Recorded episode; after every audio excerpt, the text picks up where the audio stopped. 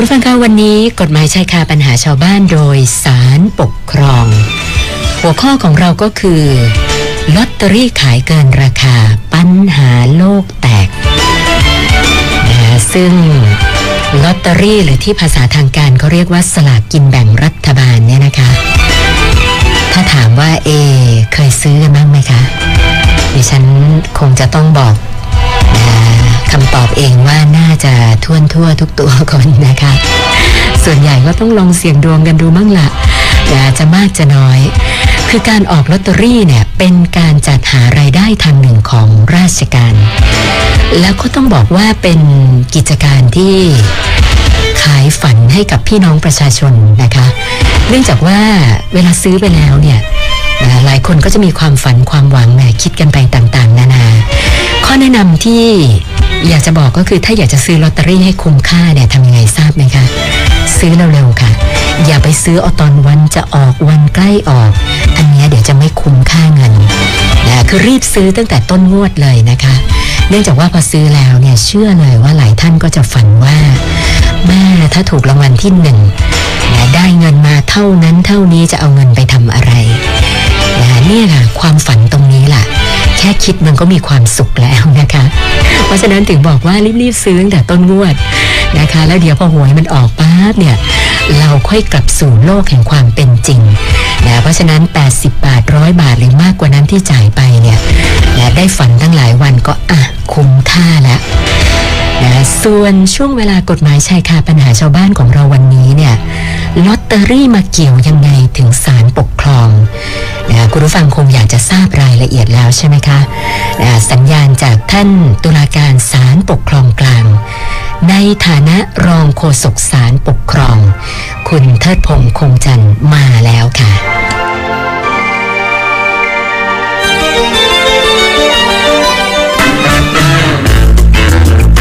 กฎหมายชายคาปัญหาชาวบ้าน โดยสารปกครอง สวัสดีค่ะท่านรองค่ะ สวัสดีครับ คุณสุนันท์สวัสดีท่านผู้ฟังครับ ค่ะ วันนี้ต้องรบกวนท่านรองเล่าให้ฟังหน่อยละค่ะว่า การออกสลากกินแบ่งรัฐบาลหรือว่าออกลอตเตอรี่เนี่ยนะคะ ความเป็นมาเป็นยังไงคะท่านรอง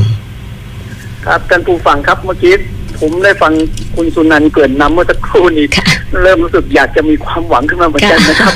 เออเดี๋ยวคุณสุนันท์นี่อาจจะเป็นผู้เชี่ยวชาญด้านการแนะนำได้เลยค่ะนะฮะโอ้โหรู้วิธีละเอียดดีมากครับ อย่างนี้ครับท่านผู้ฟังคือก่อนที่จะเข้าว่ามันเป็นมายังไงเนี่ยนะครับ คือมันมันมีมานมนานนะครับ คุณสุนันท์ครับค่ะเอาเฉพาะว่าที่สืบสาวราวเรื่องกันได้ในบ้านเมืองเราเนี่ยนะฮะก็เรียกว่าน่าจะสักประมาณราวๆพศ 2375นั่นแหละครับค่ะนะครับ ต้นต้นสมัยตั้งกรุงรัตนโกสินทร์เลย เรื่องราวมันก็เพราะว่าช่วงนั้นเนี่ยมันบ้านเมืองฝืดเคืองครับคุณสุนันท์ค่ะนะฮะข้าวยากหมากแพงคนก็ไม่ค่อยจะจับจ่ายใช้สอยกันนะฮะตอนนี้ทางราชการในยุคนั้นเนี่ยนะครับซึ่งเป็นยุคสมบูรณาญาสิทธิราชเนี่ยเขาก็มีแนวคิดที่จะทำยังไงให้ประชาชนเนี่ยได้มาใช้เงินใช้ทองกันครับคุณสุนันท์ค่ะ เงินทองมันจะได้หมุนเวียน ก็เลยว่าเอาอย่างนี้ดีกว่านะครับ ตั้งโรงหวย โล่งหวยนะคะ อ่าโรงหวยครับ ค่ะ แล้วก็คนที่ทางราชการมอบหมายให้เป็นคนดำเนินการเนี่ยก็ชื่อว่าจีนหง ค่ะ นะฮะอ่าก็เป็นคนจีนแหละครับ ชื่อแกก็หงนะครับ แต่คราวนี้ไม่ใช่คนจีนขี้ริ้วขี้เหร่ทั่วไปครับคุณสุนันท์บรรดาศักดิ์แกนี่เป็นถึงระดับพระน้ำพระยาโอ้นะครับค่ะ เอ่อชื่อว่าพระยาศรีชัยบาลนะครับ ก็เป็นคนแรกแหละครับ ที่ตั้งโรงหวยขึ้นมานะฮะคราวนี้ครับคุณสุนันท์ครับไอ้ที่เรียกว่าหวยหวยหวยกันมาจนถึงทุกวันนี้ มันก็มีที่มาที่ไปนะครับ ค่ะนะฮะ มายังไงเพราะว่าคะตอนสมัยนั้นเนี่ยมันมาจากคำว่าหวยหวยฮะหวยหวยเพราะว่า นะ หวยหวยครับเพราะค่ะ คนที่เล่นกันส่วนใหญ่ก็เป็นคนจีนครับคุณสุนันท์ค่ะ เพราะตังค์เยอะนะฮะในช่วงนั้นเนี่ยนะครับเพราะทำมาค้าขายไม่ต้องไปเข้าเอ่อเกณฑ์แรงงานไพร่อะไรกันนะครับเพราะฉะนั้นคนจีนก็จะมีเงินมีทองอยู่ก็จะมาเล่นหวยกันเยอะ ก็เลยเรียกกันว่าหวยหวย นะครับหวยเนี่ยแปลว่าดอกไม้ครับคุณสุนันท์ค่ะหวยแปลว่าชุมนุม แล้วแล้วดอกไม้แปลไม่ทราบมาเกี่ยวยังไงนะคะอ่าพอแปลรวมกันก็คือชุมนุมดอกไม้ ชุมนุมดอกไม้ ชื่อออกน่ารักนะครับ คุณสุนันท์ครับค่ะแต่ตอบคุณสุนันท์ว่ามันมาเกี่ยวกันยังไง ก็เพราะว่าหวยที่เล่นกันสมัยนั้นเนี่ยเขาเขียนรูปดอกไม้ครับคุณสุนันท์ค่ะนะฮะบนติ้วไม้นี่แหละครับนะเป็นดอกนู่นดอกนั่นดอกนี่ครับอ๋อสารพัดดอกไม้นะครับค่ะแล้วก็แทงกันครับว่า จะออกเป็นรูปดอกไหนถ้าเปิดมาอ๋อตอนแรกแสดงว่าไม่ใช่เป็นตัวเลขใช่ไหมคะ ไม่ใช่ครับคุณสุนันท์ครับอ๋อเริ่มเลยถ่ายดเท่าอกที่ไม้สืบสาวได้ไปตามประวัติเป็นรูปดอกไม้ครับค่ะนะค่ะก็เลยเป็นที่มาที่เรียกว่าหวยหวยเป็นภาษาจีนเนี่ยแหละครับค่ะนะครับ และตอนหลังก็เรียกกันมาสั้น ๆ ก็เลยเหลือแต่คำว่าหวยนะครับคำว่าหวยก็ละออกไปค่ะนะอันนี้เริ่มด้วยดอกไม้นะครับ พอเล่นเล่นมาหลังๆนี่ก็ เริ่มมีพัฒนาการเปลี่ยนแปลงครับคุณสุนันท์ไม่เอาแล้วรูปดอกไม้ ค่ะเขียนชื่อคนเลยดีกว่าอ๋อเหรออ่าก็คนนี้ก็ไม่ได้เขียนเยอะแยะครับคุณสุนันท์ครับค่ะ เขาก็คัดแต่คนดัง ๆ เป็นเซเลบในสมัยนั้นแหละครับอ๋อ นะครับ เป็นคนมีชื่อมีเสียงมีศักดิ์มีตำแหน่งเนะครับ ก็ค่ะ สักประมาณสามสิบสี่ชื่อ เขียนลงบนป้ายไม้นี่แหละครับ แล้วก็ เปิดแทงกันอีกนะครับ ตามชื่อของคนดังอ๋อว่าจะออกชื่อไหนใช่ไหมคะว่าจะออกชื่อใครใช่ครับค่ะก็คือถ้าทายถูกเนี่ยเจ้ามือจ่ายสามสิบต่อหนึ่งครับคุณสุนันท์โอ้เหรอค่ะอ่าสมมุติลงหนึ่งเนี่ยแทงถูกได้สามสิบครับ แทงผิดเจ้ามือกินหมดนะฮะค่ะเพราะฉะนั้นก็ถือว่าคุ้มใช้ได้นะครับ คุณสุนันท์ครับนั่นน่ะสิคะถ้าจะคิดเสี่ยงโชคกันในสมัยนั้นค่ะนะครับ ก็เพราะอย่างเงี้ยคุณสุนันท์มันก็เลยยิ่งเฟื่องฟูครับอ๋อนะครับ คนก็เริ่มนิยมเล่นกันนะฮะคราวนี้ก็เลยมาสู่ ขั้นตอนที่สามของหวยคือ ไม่เอาแล้วเขียนชื่อคนโดงคนดัง เขียนพยัญชนะเลยดีกว่าเร็วดีอ๋อค่ะนะมันก็เลยเป็นที่มาของคำว่าหวยกอขอครับคุณสุนันท์ครับอ๋ออย่างนี้นี่เองนะฮะพัฒนาครับการสมัยก่อนเนี่ยพยัญชนะไทยเราเนี่ยยังใช้แค่36ตัวครับคุณสุนันท์ค่ะนะก็เขียนลงแผ่นไม้เรียงไปเลยกอไก่ขอไข่คอควายแล้วก็เปิดแทงกันนะค่ะฮะเป็นเรียกว่าหวยกอขก็อขอนะครับโอ้ก็เรียกว่าเฟื่องฟูมากครับ พอกิจการอะไรที่มันเฟื่องฟูครับคุณสุนันท์ครับ ทางราชการเขาก็ต้องขยายเพราะเป็นรายได้เข้าสู่รัฐบาลในช่วงนั้นนะฮะก็เลยมีการเปิดประมูลให้เอ่อเอกชนรายใดรายหนึ่งเนี่ย เข้าทำสัมปทานหวยกอขอได้ค่ะนะเขาเรียกว่านายอากรหวยครับนะครับ ใครได้สัมปทานจากรัฐบาลไปก็ไปทำโรงหวยตั้งโรงหวยกันเองนะฮะแล้วก็เกิดการขยายตัวเฟื่องฟูจนสุดท้ายหวยเถื่อนหวยเถื่อนก็ตามมาครับคุณสุนันท์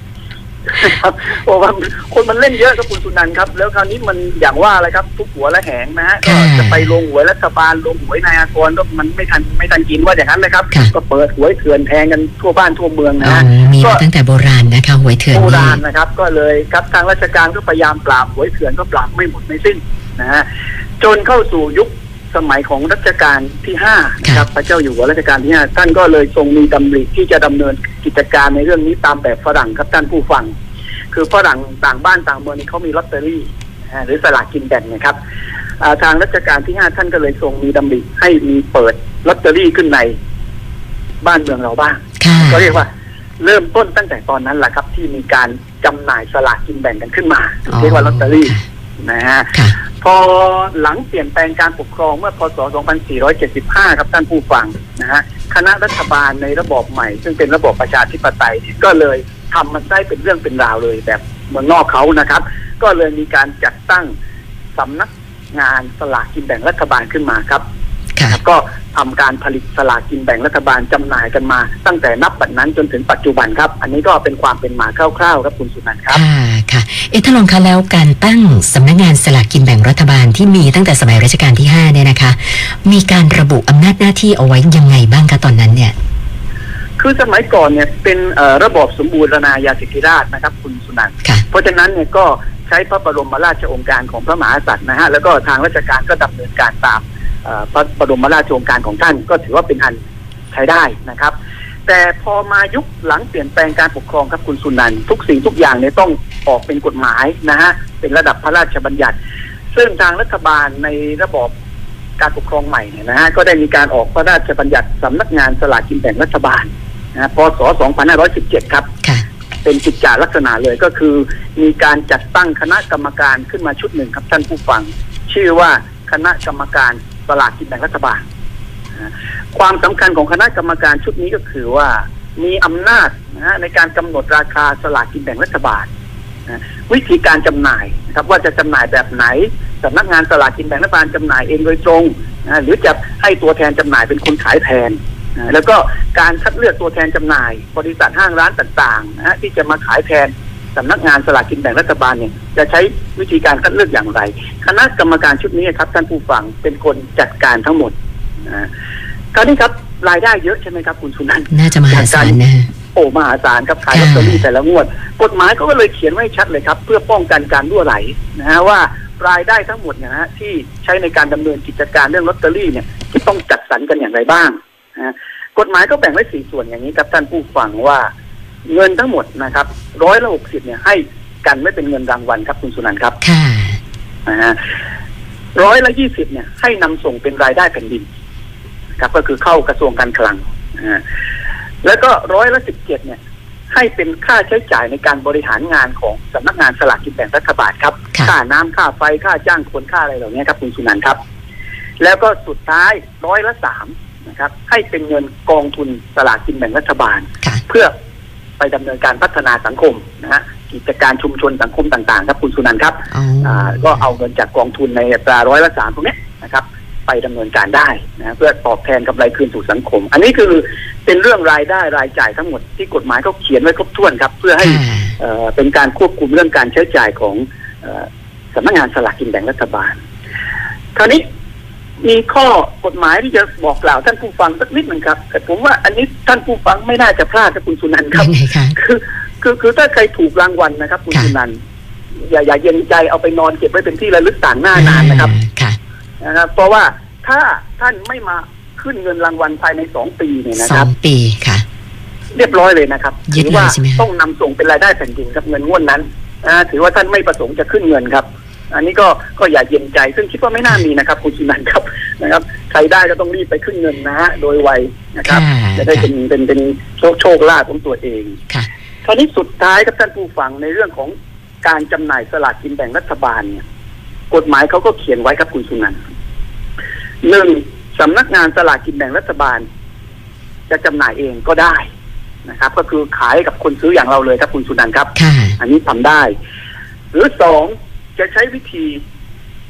แต่งตั้งบุคคลอื่นบุคคลใดนะฮะหรือบริษัทห้างร้านใดเนี่ย เป็นตัวแทนจำหน่ายก็ได้นะฮะอันนี้ก็อาจจะสำนักงานสลากกินแบ่ง อาจจะไม่มีบุคลากรนะฮะที่จะจำหน่ายได้ทั่วถึงครับ ก็ทำการคัดเลือกตัวแทนจำหน่ายค่ะคราวนี้ปัญหาครับคุณสุนันท์ที่เราพบเจอรู้กันนะครับ ก็คือเรื่องสลากกินแบ่งเกินราคาถูกไหมนี่ครับแหละค่ะใช่ค่ะนะฮะเพราะว่ามันมีการ ขายต่อกันหลายทอดกว่าจะถึงมือประชาชนนะฮะอย่างเช่น ราคาที่กำหนดไว้นะครับอ่าทุกวันนี้มัน 80 บาทใช่ไหมครับคุณสุนันท์ค่ะนะฮะก็ราคาที่ผลิตออกมาจากสำนักงานสลากกินแบ่งรัฐบาลเนี่ย ต้นทุนประมาณ 70 บาท 40 สตางค์อ๋อค่ะนะถ้าสำนักงานสลากกินแบ่งขายเองโดยตรงประชาชนมาซื้อก็ราคา 80 บาทค่ะสำนักงานสลากกินแบ่งรัฐบาลก็กำไรประมาณเกือบเกือบ10บาท ก็จบครับคุณสุนันท์นั่นน่ะสิฮะเพราะว่าจดีประชาชนก็ได้ตามราคาหน้าตั๋วค่ะนะฮะ แต่วิธีการทุกวันนี้ที่ขายกันก็คือว่าสำนักงานสลากกินแบ่งรัฐบาลก็ขายกับตัวแทนจำหน่ายก่อนยี่ปัวนะฮะซาในราปัวคาเนี่ยเจ็นะดฮะสิบอ่ายี่ปัวนะครับยี่ปัวนะครับ ตัวแทนจำหน่ายครับ ในราคาเจ็ดสิบาทสี่สิบสตางค์นะฮะอันนี้ถ้าตัวแทนจำหน่ายนะครับ หรือยี่ปัวไปขายต่อประชาชนเนี่ย ในราคาแปดสิบาท ตัวเองก็กำไรประมาณเกือบสิบาทถูกไหมครับคุณสุนัค่ะนท์ก็ได้เยก็อะถือแล้ว่าวโอเคนะฮะแต่ปรากฏว่าตัวแทนจำหน่ายเขาไม่ได้ขายต่อตรงต่อประชาชน นะฮะเขาไปขายต่อให้กับพ่อค้าคนกลางอีกครั้งหนึ่งที่เรียกว่าซาปัวค่ะ อีกทอดหนึ่งพ่อค้าคนกลางเนี่ย ซื้อมาบางทีเกินแปดสิบแล้วครับคุณสุนันท์โอ้นะถูกไหมครับค่ะเพราะว่าที่ปัวรับมาเนี่ยก็มาตั้งราคาก็บวกเกินแปดสิบค่ะ บวกครับซาปัวบวกเพิ่มไปอีกคือพ่อค้าคนกลางค่ะครับพอพ่อค้าคนกลางเกินแปดสิบไปแล้วไปขายพ่อค้ารายย่อยที่เดินกันอยู่ตามแผงนะครับคุณสุนันท์ครับค่ะแผงไม้ทั่วไปเนี่ยครับนะฮะ พอถึงตรงนั้นมันก็เกือบร้อยแล้วครับ คุณสุนันอ่าท์นะฮะพอพ่อค้ารายย่อยตามแผงนะครับท่านผู้ฟังมาขายพวกเราก็ร้อยกว่าค่ะเนี่ยครับวงจรเนี่ยในการจำหน่ายสลากกินแบ่งรัฐบาลเกินราคา มันก็เป็นอย่างนี้มาตลอดค่ะนะฮะเพราะฉะนั้นอันนี้ก็ถือว่าเป็นปัญหาต่อเนื่องเหมือนกันที่ทางราชการต้องลงมาช่วยดูแลสอดส่องอย่างที่เราทราบข่าวนะครับ อันนี้ก็เป็นเรื่องที่เราจะได้นำมาคุยกันต่อไปครับคุณชินันท์ครับค่ะค่ะท่านรองคะแล้วอย่างเอ่อถ้ามีกรณีพิพาทเกี่ยวกับเรื่องสลากกินแบ่งรัฐบาลเนี่ย จะฟ้องคดีที่ศาลปกครองหลายคนอาจจะเอ๊ะ ฟ้องได้หรือเปล่าล่ะคะท่านรอง มันต้องแบ่งครับคุณสุนันท์ท่านผู้ฟัง มีทั้งที่ฟ้องได้ที่ศาลปกครอง หรือต้องไปฟ้องที่ศาลยุติธรรมค่ะนะฮะฟ้องที่ศาลปกครองอย่างที่ผมยกตัวอย่างเมื่อสักครู่ครับ ถ้าเอ่อ ประชาชนนะฮะบุคคลผู้ซื้อสลากกินแบ่งรัฐบาลเป็นประจำเนี่ยนะฮะหรือไม่ประจำก็สุดแท้แต่เนี่ยเห็นว่าทางราชการละเลยต่อหน้าที่นะครับปล่อยให้มีการขายสลากกินแบ่งเกินราคาเนี่ย อันนี้ถือว่าเป็นคดีปกครองครับคุณสุนันท์ค่ะยื่นฟ้องต่อศาลปกครองได้เพื่อขอให้ศาลเนี่ย พิจารณาพิพากษาว่าสำนักงานสลากกินแบ่งรัฐบาลเนี่ยละเลยต่อหน้าที่ตามกฎหมายหรือไม่ ปล่อยให้มีการขายเกินราคาจริงหรือไม่นะอันนี้ฟ้องศาลปกครองได้ครับท่านผู้ฟังครับ แต่ถ้าเป็นกรณีบางกรณีเนี่ยเป็นเรื่องของทางแพ่งนะฮะไม่ได้ใช้อำนาจตามกฎหมายอะไรเลย อย่างเช่นสำนักงานสลากกินแบ่งรัฐบาลนะครับอ่าดำเนินการคัดเลือกบริษัทห้างร้านต่างๆ เพื่อมาเป็นตัวแทนจำหน่ายลอตเตอรี่ครับคุณสุนันท์ค่ะอันนี้เป็นเรื่องทางการพาณิชย์การค้าทั่วไปของสำนักงานสลากกินแบ่งรัฐบาลครับ ไม่ได้ใช้อำนาจของรัฐอะไรเลยนะฮะเพราะฉะนั้นคดีอย่างเนี้ยถ้ามีข้อพิพาทกันอย่างเช่น บริษัทใดนะครับ เสนอตัวเข้าไปเป็นตัวแทนเพื่อจำหน่ายลอตเตอรี่กับ สำนักงานสลากกินแบ่งรัฐบาลแล้วไม่ได้รับเลือกอย่างนี้ก็ต้องไปฟ้องคดีที่ศาลยุติธรรมครับค่ะ เป็นคดีแพ่งนะฮะอันนี้ก็แยกเส้นแบ่งกันอย่างนี้ครับคุณสุนันท์ครับ ค่ะ หลายคนอาจจะเริ่มสงสัยว่า เอ๊ะ แล้วตั้งแต่เรามีศาลปกครองมาเนี่ยนะคะ เคยมีใครไปฟ้องศาลปกครอง เรื่อง เรื่องนี้คือการขายสลากเกินราคาปัญหาโลกแตกของเราเนี่ยบ้างหรือเปล่าอะคะท่านรอง ครับ วันนี้ก็มากันสักขนาดนี้แล้วคุณสุนันท์ครับ ค่ะ เรื่องราวก็คงไม่พ้นเรื่องสลากกินแบ่งรัฐบาลหรือลอตเตอรี่เกินราคา นะครับ คดีนี้ครับท่านผู้ฟังผู้ฟ้องคดีเนี่ยก็เรียกว่าแกเป็นผู้อุดหนุนนะฮะสำนักงานสลากกินแบ่งรัฐบาลเป็นรายประจำว่างั้นเถอะครับนะฮะเพราะแกซื้อทุกงวดนะฮะตอนนี้ปัญหาที่แกคับข้องใจนะฮะอย่างที่หลาย ๆ คนเป็นกันก็คือว่าเกินราคาตลอดครับคุณสุนันท์ครับค่ะนะฮะแปดสิบบาทเนี่ยไม่เคยได้ซื้อแปดสิบาทเลยนะครับ แกโดนร้อยยี่สิบร้อยสิบนะฮะแล้วแต่ราคาเหมือนที่คุณสุนันท์เกรินข้างต้นแหละครับนะครับ ถ้าเกิด ซื้อเนิ่นๆหน่อยก็ร้อยกว่าค่ะนะครับ แต่ถ้าไปซื้อใกล้ๆวันที่ลอตเตอรี่จะออกเนี่ยนะครับ หาเลขยากๆดีๆเนี่ย ราคาก็พุ่งร้อยยี่สิบนะฮะอะไรเหล่านี้นะครับ หรือบางทีเกินด้วย ซึ่งผู้ฟ้องคดีเห็นว่ามันไม่ได้แล้วล่ะถ้าปล่อยไว้อย่างเนี้ยนะครับ เพราะว่าเหมือนกับว่าสำนักงานสลากกินแบ่งรัฐบาลเนี่ยไม่ได้สนใจใยดีเลย นะแล้วที่ไปจับจับกันเนี่ยก็จับแต่พวกพ่อค้ารายย่อยค่ะนะที่เดินถือแผงอะไรทั่วไปอย่างเงี้ยครับค่ะซึ่งผู้ฟ้องคดีแกบอกว่าอย่างเงี้ยมันปลาซิวปลาสร้อยนะครับอืมไม่ได้ช่วยแก้ไขปัญหาได้จริงนะจับทีเขาก็ขาย80บาททีนึงพอตำรวจเลิกเขาก็กลับมาขายร้อยกว่าเหมือนเดิมค่ะนะผู้ฟ้องคดีว่าเอาอย่างนี้ดีกว่านะครับ ให้มันสิ้นเรื่องสิ้นราวไปก็ฟ้องคดีต่อศาลปกครองเลยครับท่านผู้ฟัง นะครับ โดยฟ้องสำนักงานสลากกินแบ่งรัฐบาลเป็นผู้ถูกฟ้องคดีนะฮะในข้อหาวันละเลยต่อหน้าที่ตามกฎหมาย ปล่อยให้มีการจำหน่ายลอตเตอรี่เกินราคานะครับ จึงขอให้ศาลพิพากษาให้สำนักงานสลากกินแบ่งรัฐบาล ปฏิบัติหน้าที่ตามกฎหมายครับ โดยควบคุมไม่ให้มีการจำหน่ายสลากกินแบ่งรัฐบาลเกินราคา คดีนี้จึงเข้าสู่การพิจารณาของศาลปกครองครับคุณสุนันท์ค่ะ แล้วศาลปกครองสูงสุดมีคำวินิจฉัยในคดีนี้ยังไงบ้างคะท่านรอง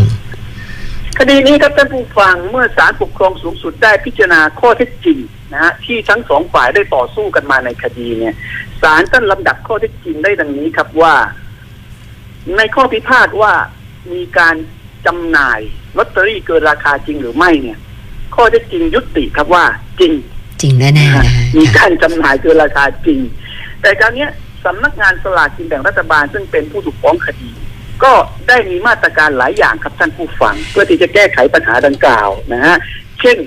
มีการจัดให้มีปริมาณของลอตเตอรี่ในแต่ละงวดเนี่ยเพิ่มขึ้นนะะเพื่อที่จะกระจายนะฮะกระจายจำนวนลอตเตอรี่ให้มากไปราคาจะได้ไม่พุ่งมากนะครับ หรือเออการเพิ่มนะฮะการออกรางวัลที่หนึ่งนะครับ ให้มี แยกย่อยหลายประเภทมากขึ้นนะครับ เพื่อจะกระจายเงินรางวัลออกไป ซึ่งตรงนี้ครับก็เป็นวิธีการแก้ปัญหาในส่วนของสำนักงานสลากกินแบ่งรัฐบาลเองกับมาตรการที่สองครับท่านผู้ฟังที่ศาลท่านได้เห็นในคดีก็คือว่าสำนักงานสลากกินแบ่งรัฐบาลเนี่ยนะก็พยายามที่จะกำชับขอความร่วมมือไปยังหน่วยงานที่เกี่ยวข้อง เช่น เจ้าหน้าที่ตำรวจนะเพื่อให้กวดขันจับกลุ่มผู้ที่จำหน่ายสลากกินแบ่งเกินราคา ทั้งในกรุงเทพและต่างจังหวัดค่ะนะก็มีการทำอย่างสม่ำเสมอครับคุณสุนันท์ครับนะฮะไม่ได้ไม่ได้นั่นอย่างไม่ได้อ่า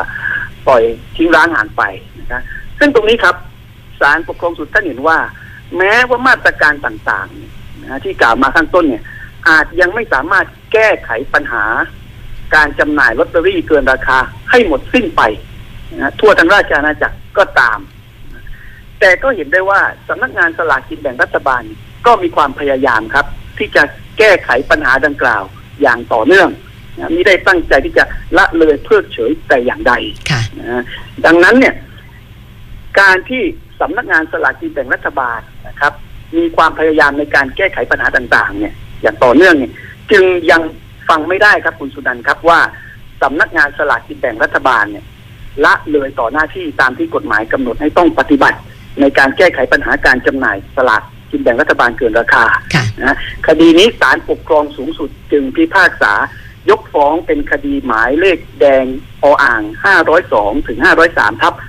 2561 ครับค่ะก็คือโดยหลักกฎหมายคือสรุปได้ว่ามีความพยายามที่ จะทำอยู่อย่างต่อเนื่องค่ะนะฮะไม่ได้เฉยอะครับ ไม่ได้นิ่ง เพียงแต่โอเค ว่าปัญหามันยังไม่หมดสิ้นไปก็จริง แต่ก็ยังมีความพยายามจะทำอยู่ จึงยังไม่ถือว่าละเลยต่อหน้าที่ตามกฎหมายครับคุณค่ะชนันท์ถ้าอย่างนั้นท่านลองอยากจะฝากอะไรปิดถ้าให้ผู้ฟังที่มีความหวังอยู่กับสลากกินแบ่งรัฐบาลเพิ่มเติมไหมคะ ครับก็ผมว่าเรื่องนี้ก็เป็นเรื่องหยดน้ำแห่งความหวังเล็ก ๆ นะครับขค่ะองพี่น้องประชาชนนะฮะอย่างคงไม่เฉพาะเราแต่ต้องเกือบทั้งโลกครับคุณสุนันท์ครับค่ะนะครับเพราะเรื่องนี้ก็ถือว่าเป็นเรื่องที่กระทำกันโดยทั่วไปนะแต่สาระสำคัญที่อยากจะฝากกับท่านผู้ฟังก็คือว่า ซื้อเอาแต่พอดีพอดีนะครับอ่าเอาพอหอมปากหอมคอนะฮะเพราะว่าถ้าท่านเอ่อไปบุกมุ่นกับมันนะครับ แต่ละงวดเนี่ยนะครับ ทุ่มเท